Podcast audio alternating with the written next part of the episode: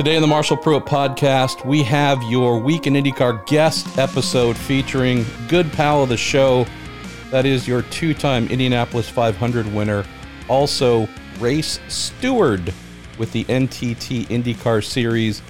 Mr. Luyendyk, how are you in the midst of a move and a race coming up this weekend in Mid Ohio? Yeah, I'm very uh, versatile this weekend or this week, the past couple of weeks flying to races, uh, moving into one house, and then of course also moving out of one house. And I have this really cool. Uh, we nicknamed it the I Love Me room, which is full of trophies, and we have books and model cars and a couple of race cars. And we just, I have so much stuff that my wife actually started to get mad with me that I kept so much stuff. But hey, I like stuff.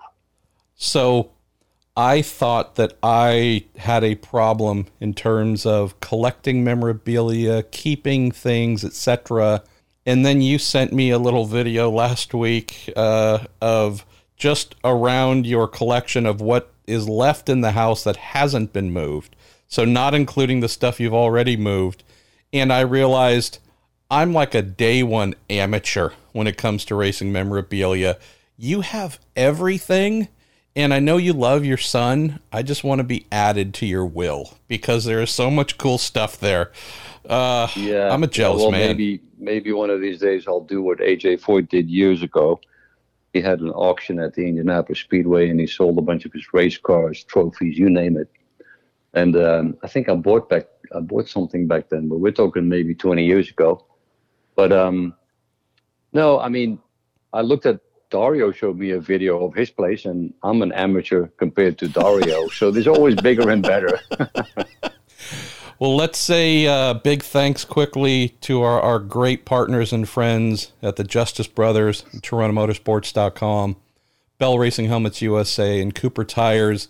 So, Arie, coming out of the doubleheader at Worldwide Technology Raceway, know that uh, you rang me soon after that to express some thoughts and opinions on some things that I wrote and said, agreed with some, didn't agree with others, and that's A, normal, and B, as I told you and tell you, I always appreciate that because you never want folks to sit and stew. You want, you know, hey, I like the thing or I don't like the thing.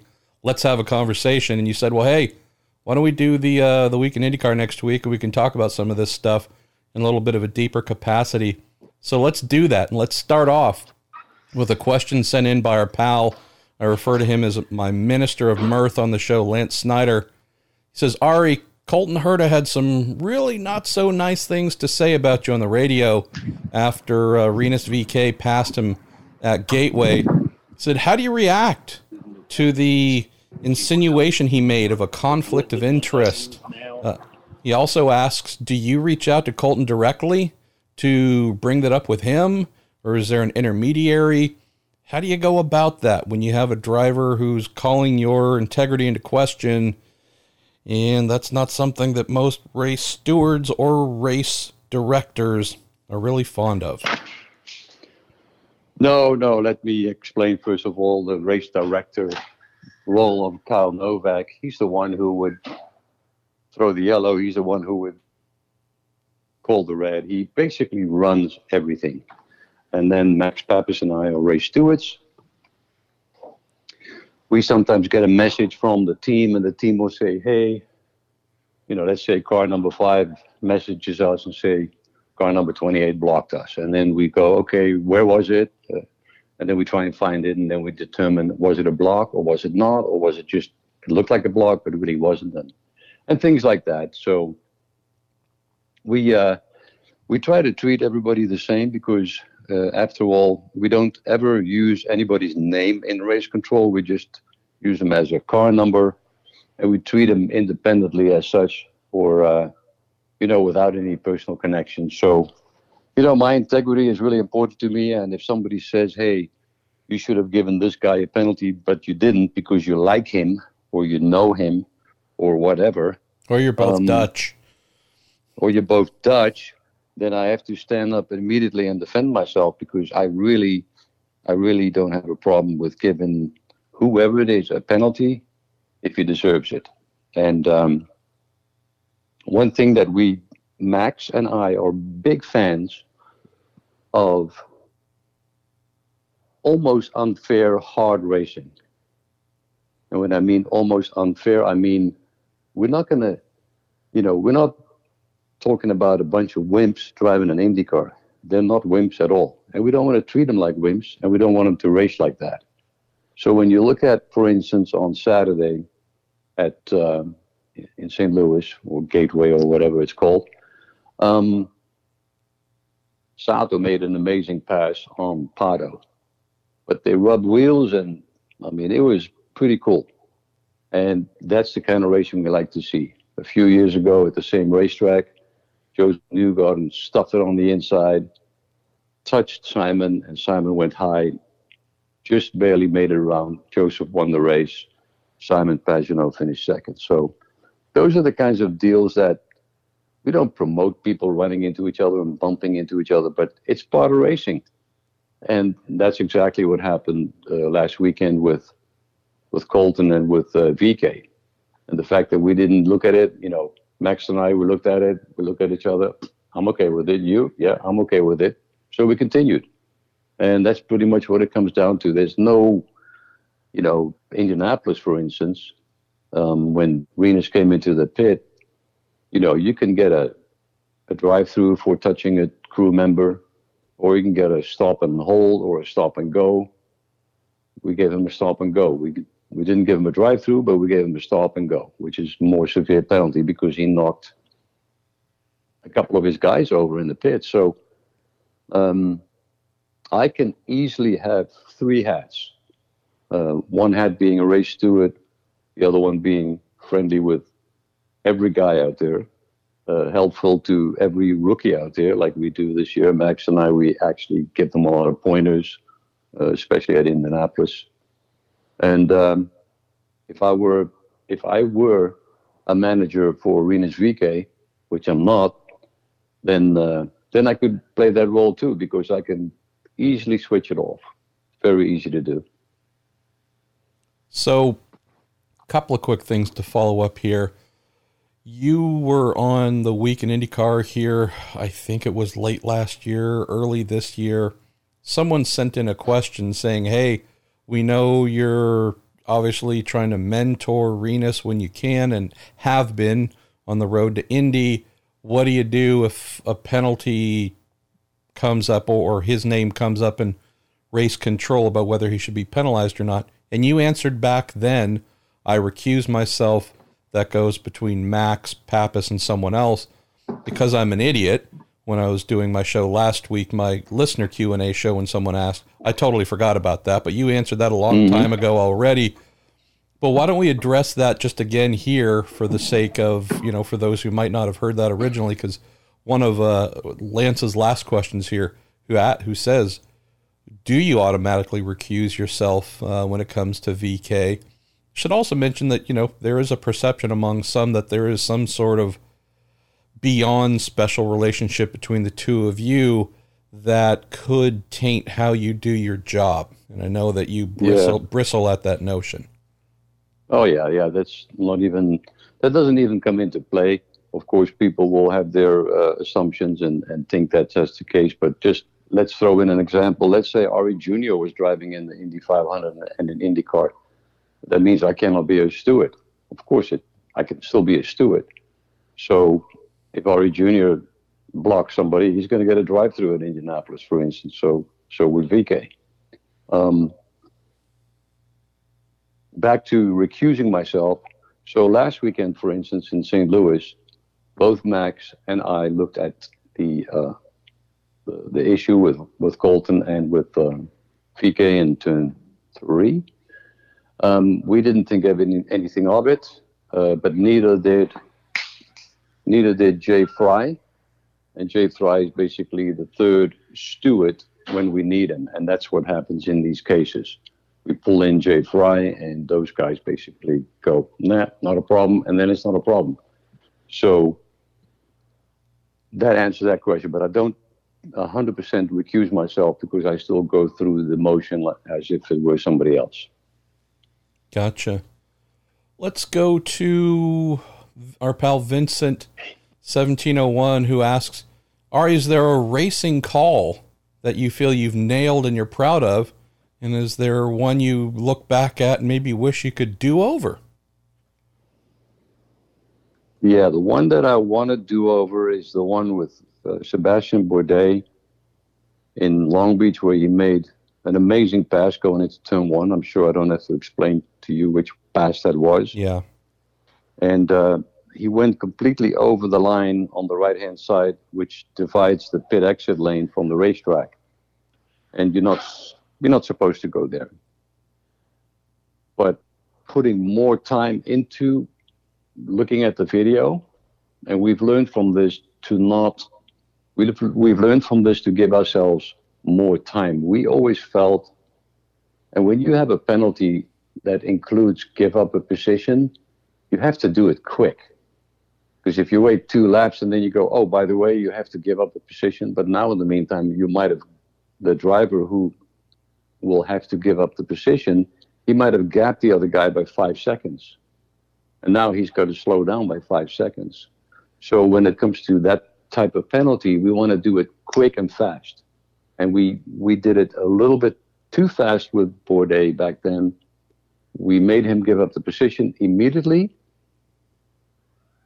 And he took back the position immediately, which was really cool that he did that. I think he did it within the same like lap.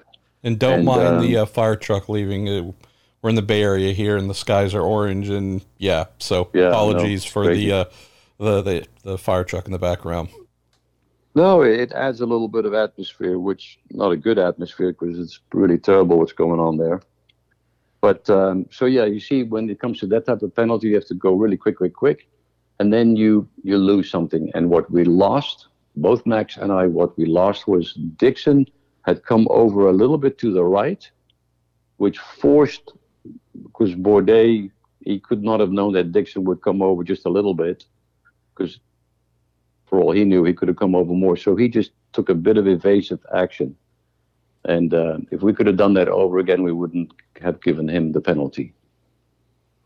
And as far as making the right call, I I really I really don't know. I mean, um, I I only remember really the calls that we we handed out a penalty that I was later uh, that I regretted later. That's that's so human nature, though, Arie.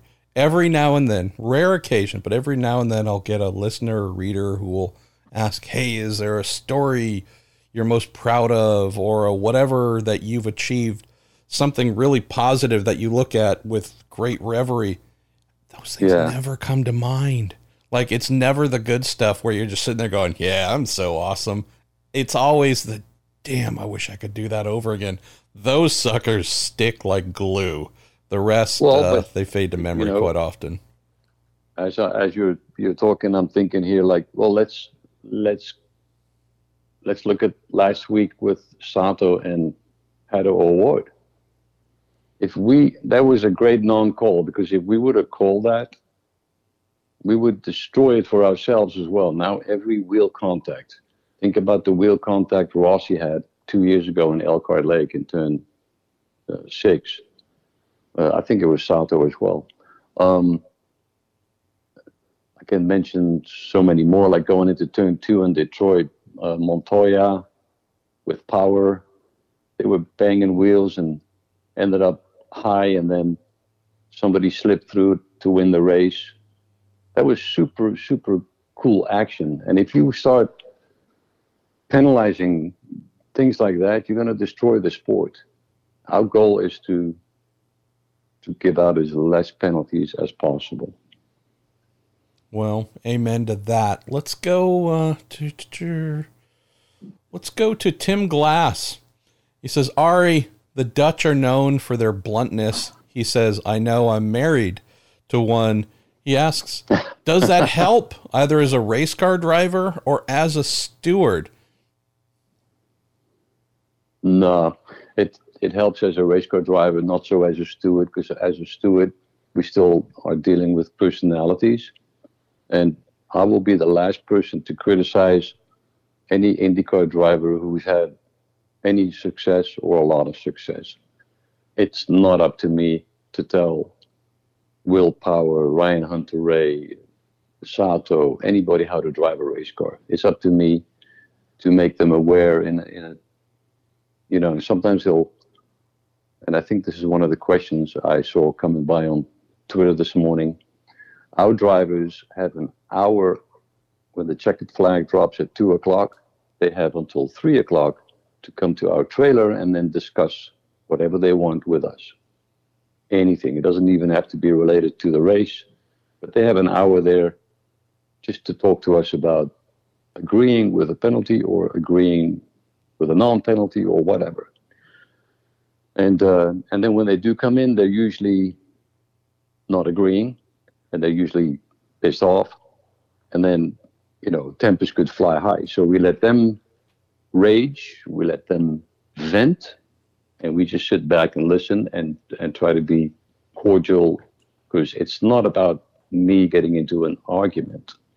It's about me explaining, uh, Max and I explaining why did we do this?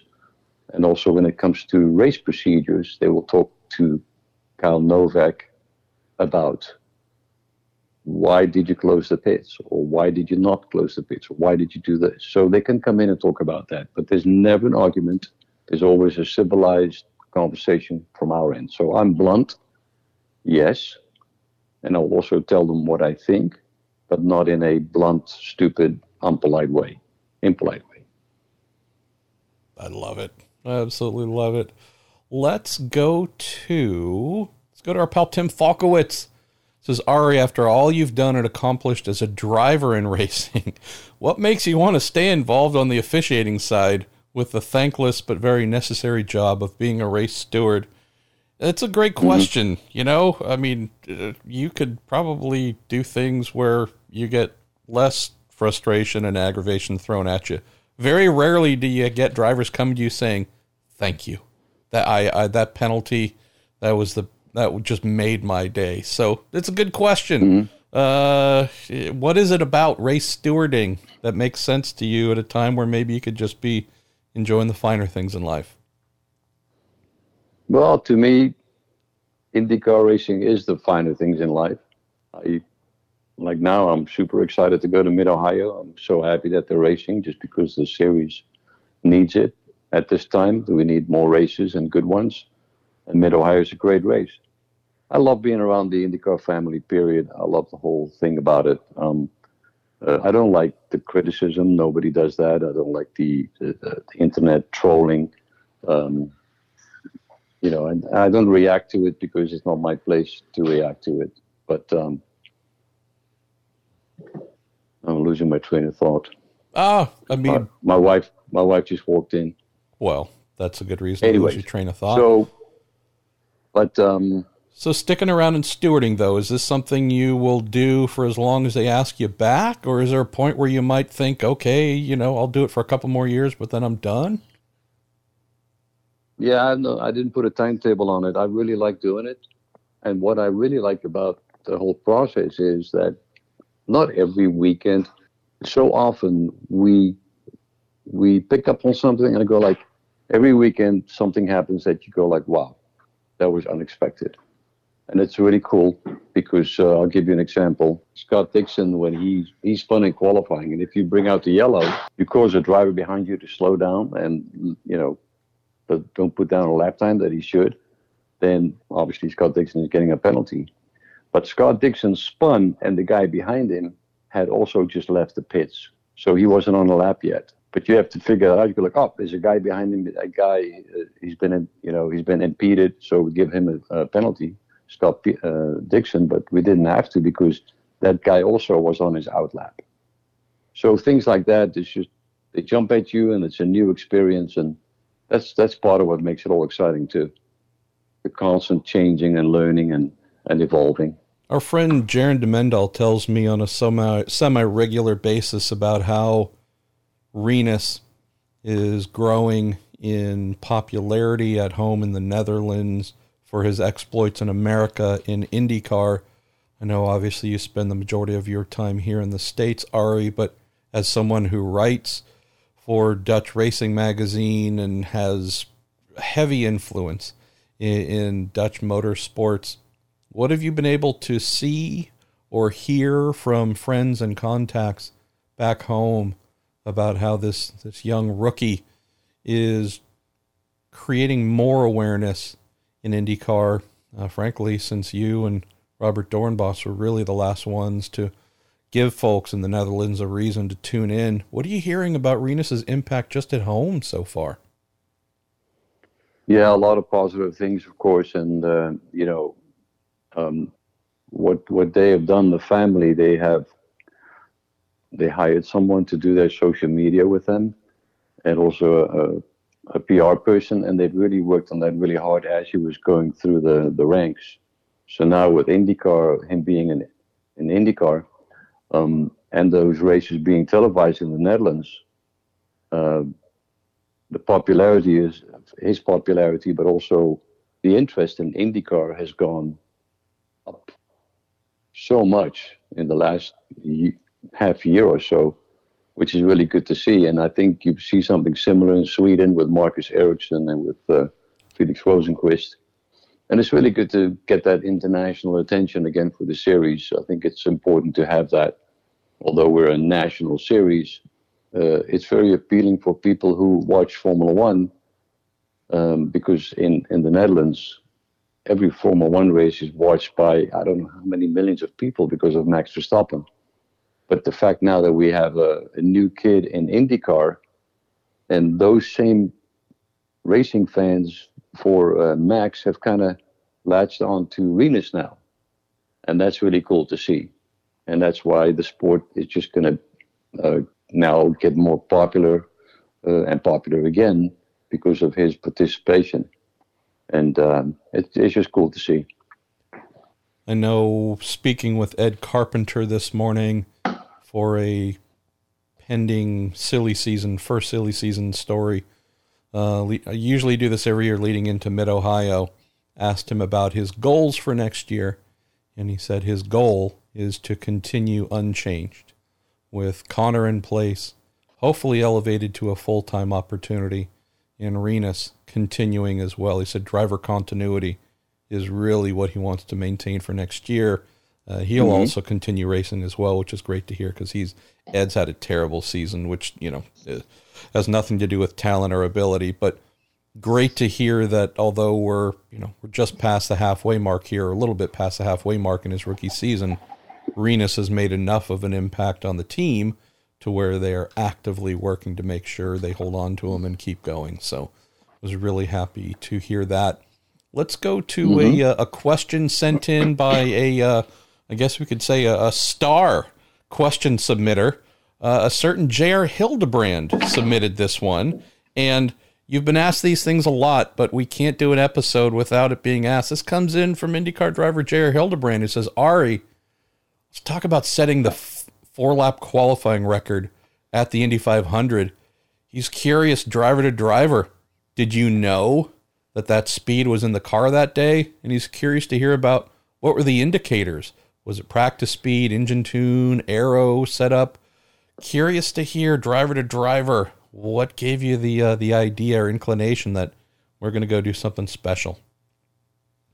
Yeah, I think you and I did a story on this already, and um, no, I knew, you know, I think we rolled off the trailer, as we say that in racing lingo, super fast. And I think it was the first day was 234, 235. And the, the basic setup of the car was phenomenal. And we just tweaked from there on. And uh, I had peaked already on, I believe, Thursday or Friday before qualifying, where I did a, a few 238s on my own. So I knew it was in the car. Everything was you know everything was just set up perfectly. And I think the, the one of the biggest regrets I have is taking the car out on Saturday morning at that eight in that eight o'clock session, because you know those are the most ideal circumstances, temperature wise and, and everything. And I think it was it's I look back and that's a regret to, to take the car the car out on the track uh, that that morning because that's when uh, somebody hit the wall the parts flew into the, my side pod. I had to go through the grass to uh, avoid uh, the crash, and um, that's when the engine overheated, and we had to. The team had to put a different engine in the car, which would have been okay, but in their haste, um, the uh, the water wasn't really bled properly, and then that engine overheated. So then hastily they got together the backup car, which was not really ready ready. So I went out and qualified that. Was about three something miles an hour slower with that car, and then um, it turned out that car was underweight. So so then we got disqualified from qualifying second, and then we brought out the primary car, and now, of course, they took their time to change the engine and do everything properly, and I set all the records. And it was, it was, for me, it was just I was so used to running those speeds already during that week that, uh, yes, I did anticipate it.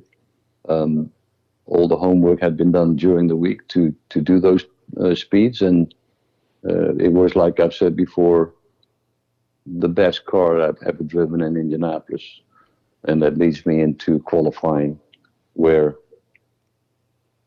I was playing around with the lines and I was really getting that boost knob really to go right there where the maximum boost was coming out of the engine. And it's a stupid knob back then. You know, click, click, click, and if you would if you would hear a little bit of hissing, you had to go back and to get that right. Sometimes takes a lap or lap and a half, and and every lap was just a little bit quicker because I just starting perfecting the lines and playing around with the lines. And uh, that car was phenomenal. And JR actually asked a, a follow up to that. He was just curious about the feel. He says, Could you share some thoughts about the balance and whether you felt you were ahead of the car? Also, is curious if you felt at any point you were at the absolute limit of its handling capabilities. No, no, I was I never had a, what we call a moment where the car gets a little nervous. Never had that with that car.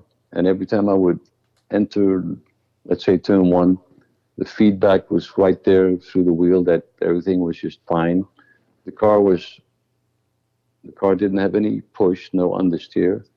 It never had any looseness, never was oversteer. The car was on the edge of being just neutral, but never tricky. And um, that's why it's the best car I ever drove there because the only option for me to go quicker, um, because and JR knows this, of course, you know, you have a certain steering input. And the less steering input you have, the less revs you scrub off in the turns. And my steering input was minimal. I mean, I, I always would talk to guys if I coach them, like, what you want to try and do going around the speedway you don't want to really turn the steering wheel. You want the car almost to turn itself. So you want very little steering input. And that was the case with that car. So for us to go quicker, the only option would have been is to take the rear wing off and balance the car. And I wasn't about to do that. My engineer said, Tim Wardrop, yeah, well, he says, we can take the wing off. I go like, hell no, you're not driving the car. so that would have been the only option. But uh, I didn't go there. I didn't want to be that uh, brave guy driving around the speedway without a rear wing when uh, I was already doing 238s. So, how crazy. Well, why don't we do this? Let's rattle through a, a final few questions here, my friend. Uh, got a question coming back, General Rinus area. This is from Dean Ackerman. Asked Arie, how cool was it to see Rinus's tribute helmet uh, that paid tribute to your first Indy 500 victory. Did you know about that in advance, or did he surprise you with it? Uh, tell us about that. No, they were hinting at something, uh, but I never really knew about what that was. And then, uh, no, so it was a surprise to me, although they were hinting a little bit. Um, they were just saying that he was going to get a really cool helmet for Indy, but uh, that's all I knew. He, uh, yeah, no, it was, I was really uh, taken back by that. It was very special. I say, you know, because when he sat in the pits and you were on this side of the pit wall, you look at the helmet and it's just my helmet. So yeah, I thought that was pretty cool. Let's go to our man Jordan Darwin, who has two great questions. says Arie, can you share any good stories of driving against Rick Mears in his prime? Well, I have to say one thing about Rick that he's always the fairest guy to race against. You know, he would never play any games. He would never, you know, he was just super. Um, how how would the word for that be? Um, it's just fair, you know, fair, hard, but not, you know. Um, and he was just amazing on the ovals. I mean, especially tracks like Milwaukee and Phoenix, he would just be so good. You know, he was the he was the guy you would look at and go like, you know, I try to emulate that. Uh, and at the Speedway uh, as well. Um, I remember one race in Michigan '91. He and I were battling for the lead, and um, I got a I got a drive-through penalty, which uh, I never agreed on. I always say, I sometimes say to people, they go like, "What do you do now uh, in IndyCar?" I go like, "I'm, I'm now I'm the guy I used to hate, the race steward." But anyway, um, yeah, that that last shootout, the last ten laps, you know, I, I think I was a second and a half behind him, and I couldn't pick up any draft, and I'm like, man, he's pulling away. He's just pulling away, and I'm like, I was getting really angry with myself that I couldn't get closer.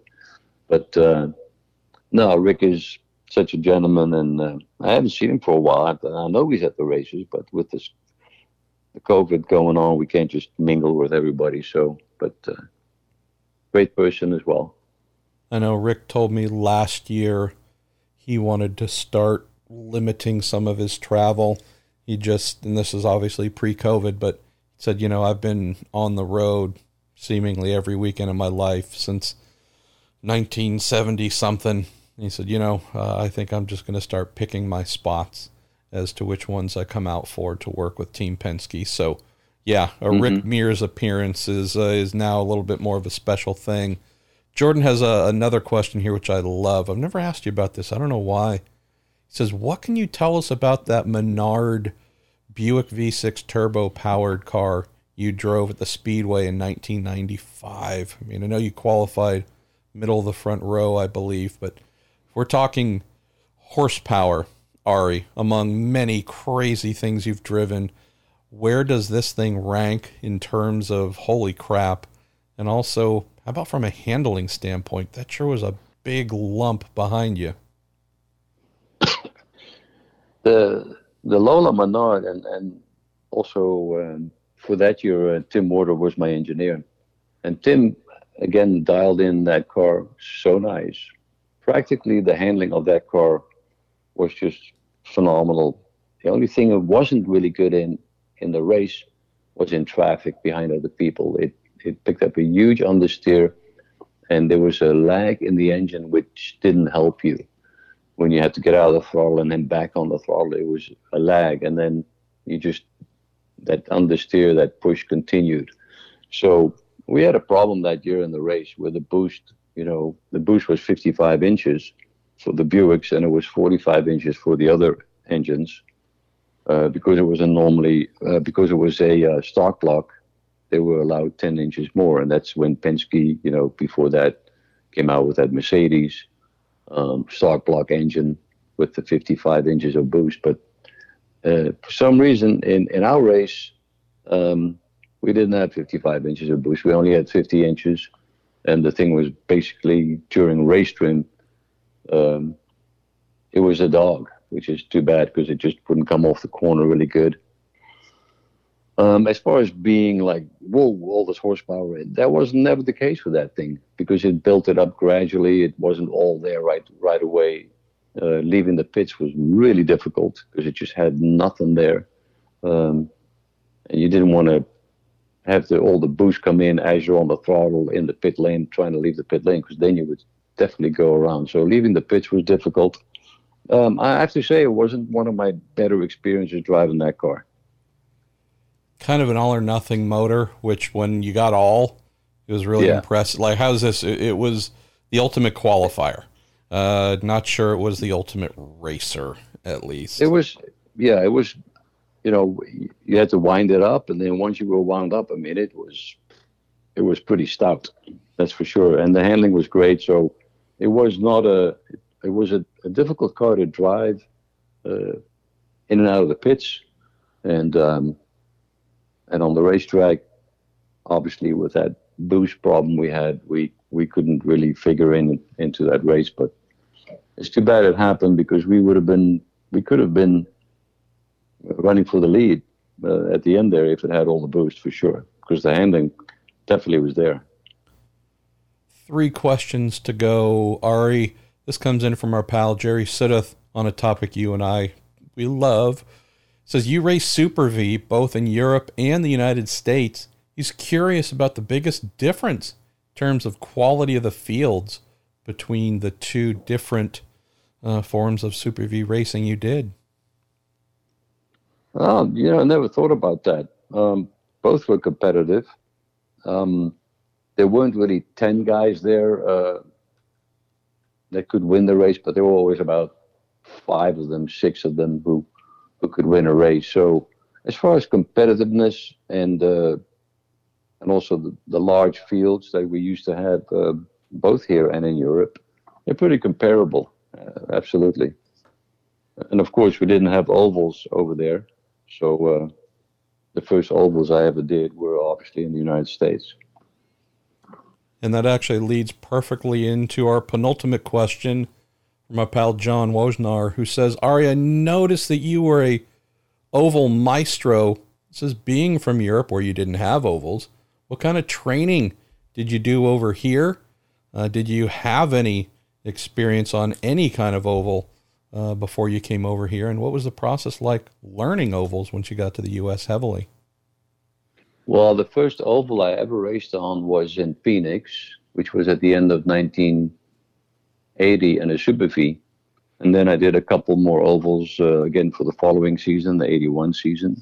But I have to say, in the beginning on the ovals, I was pretty, I wasn't that comfortable at all. I was, no, I wasn't com- comfortable at all. It took a while for me to understand what it took. Uh, I did realize really quickly that being brave and having big kahunas was not what you needed to go fast on an oval. You had to be smart, you had to think it through, and you really had to listen to the car. And um, so those lessons I already then just taught myself and learned uh, as I went along in the Super V series. And then when I came to IndyCars, I really uh, had a lot of a lot of respect for the ovals because I saw some of the accidents.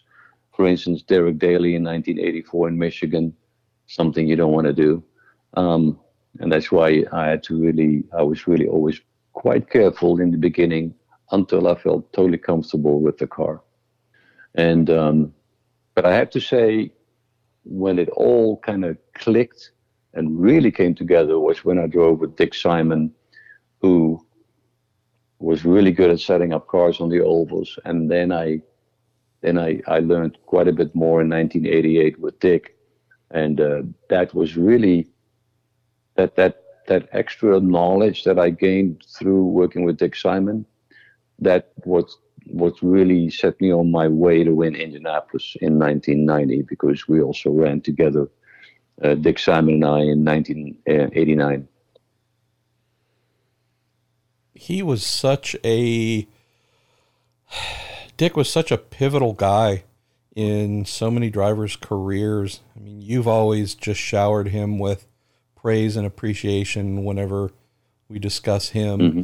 Uh, Lyn St. James does the same. Raul Boesel. I mean, there's just, and I'm only mentioning a couple, but there's so many yeah. who look back at Dick as a team owner and don't just say, yeah, it was fun, it was good, whatever. There's also that layer of he's a former racer. Heck, during some of the period, he was a teammate, uh, but he was a guy who really looked at his drivers, especially those with talent, as folks where he could download so much of what he'd learned over the decades. And your story is so similar to others who say, I wasn't just driving for the guy, I was going to school and, you yeah. know, ovals uh, specifically. And that's a pretty magical thing. You know, I don't know how many young drivers are fortunate to say that their team owner and possibly teammate is also someone who's acting in a professorial way. That had to be a, a pretty cool dynamic for you. That's a good word, a professorial way. I mean, that explains it all right there. I, I paid a dollar to learn that word today, so I wanted to use it. Perfect. I would never come up with that. But I, see, I learned something today. Let's uh, let's go to the last question, and I'll tell you, I love it because it's out of left field. But I mentioned, I don't know, a couple years ago, sometime among the various podcasts you and I capture, I want to do a Arie Luyendyk's career in sports cars. So we're not going to do that full podcast right now, but I figure with Le Mans coming up, this is a perfect question. Tom Anderson says to close the show, Arie, mm-hmm. what seems more crazy to you now with a benefit of hindsight?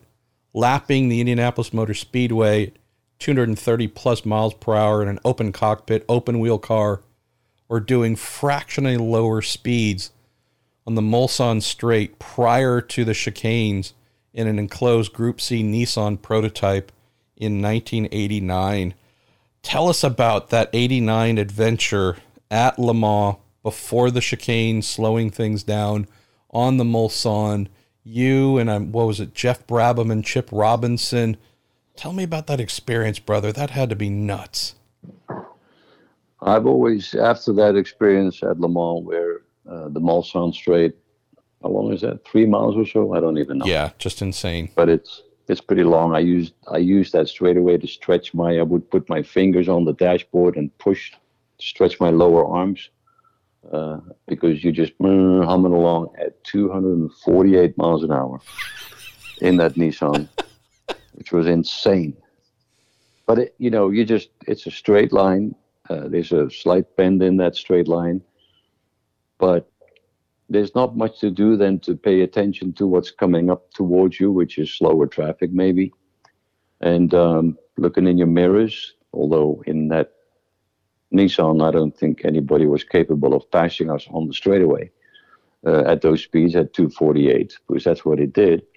Um, I always said after that experience that Le Mans is probably more dangerous than Indy, just because of the fact that on a straightaway like that, every time we completed the lap after the Mulsanne straight, it was a bit of a relief that you didn't get a puncture or a blown tire because you know the consequences of that are flying around into the trees probably. So that will that that's something that always was in the back of my mind and made me super nervous. Um, and then of course the weather and the different classes and the closing rate on the straightaway and on the Mulsanne straight.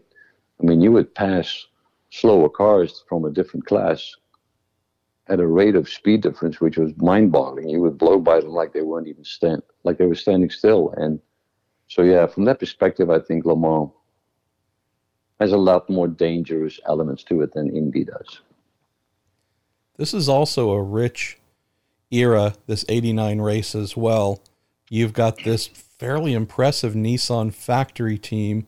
Cars weren't, I mean, the cars made a million zillion horsepower, but weren't necessarily at the cutting edge of competitiveness in, race trim. You've got Porsche 962s there from Joest. You've got Tom Walkinshaw and the Silk Jaguars. You've got mm-hmm. factory Mercedes with Sauber. Uh, Mazda's there, you know, uh, two years after they would win the race overall. Uh, heck, I think even Aston Martin was there. Um, this was a, a, a, rich era as well.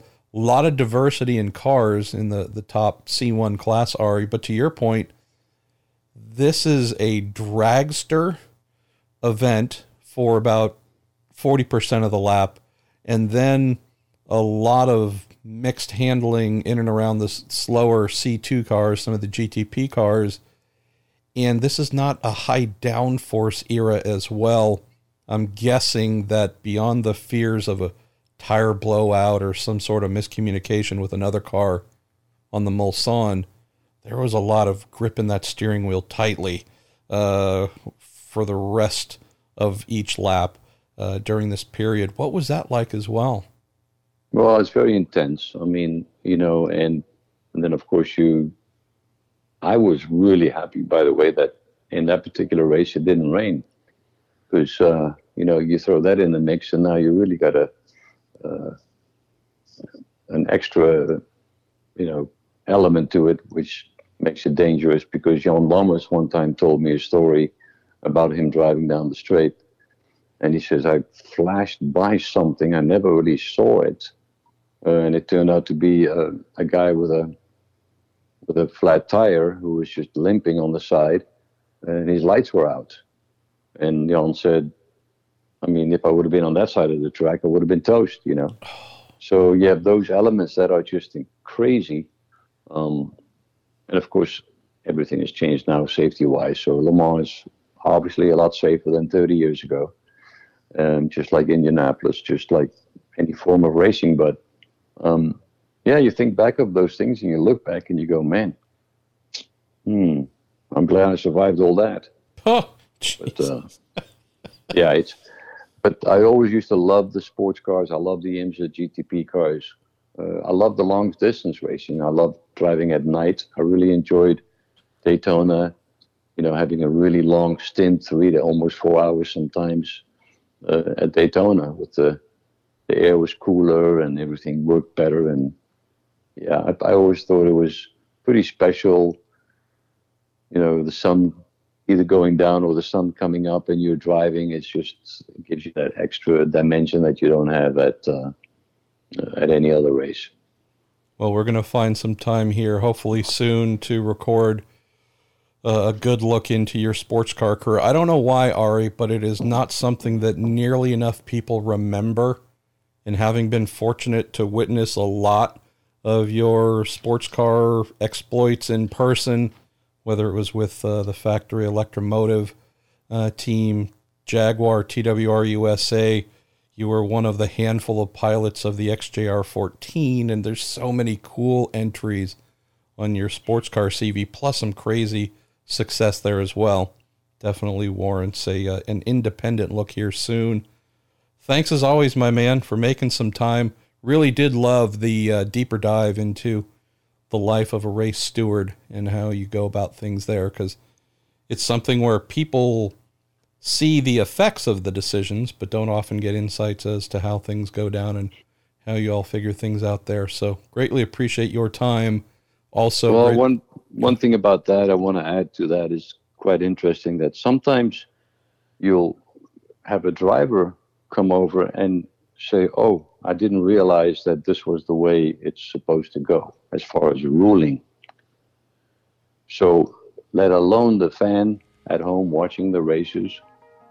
If you if you don't know the whole backstory about a, uh, the rule book and all that, then sometimes it's hard to comment because um, you just don't know what the rule is. And uh, we have the same thing when we watch Formula One. They have different rules there, and we go like, oh, why is that? Well, that's because they have a different rule.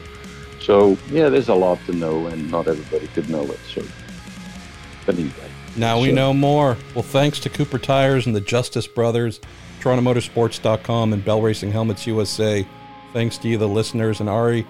Thanks for making some time here. We'll look forward to all that happens this weekend at the Honda Indy 200 doubleheader.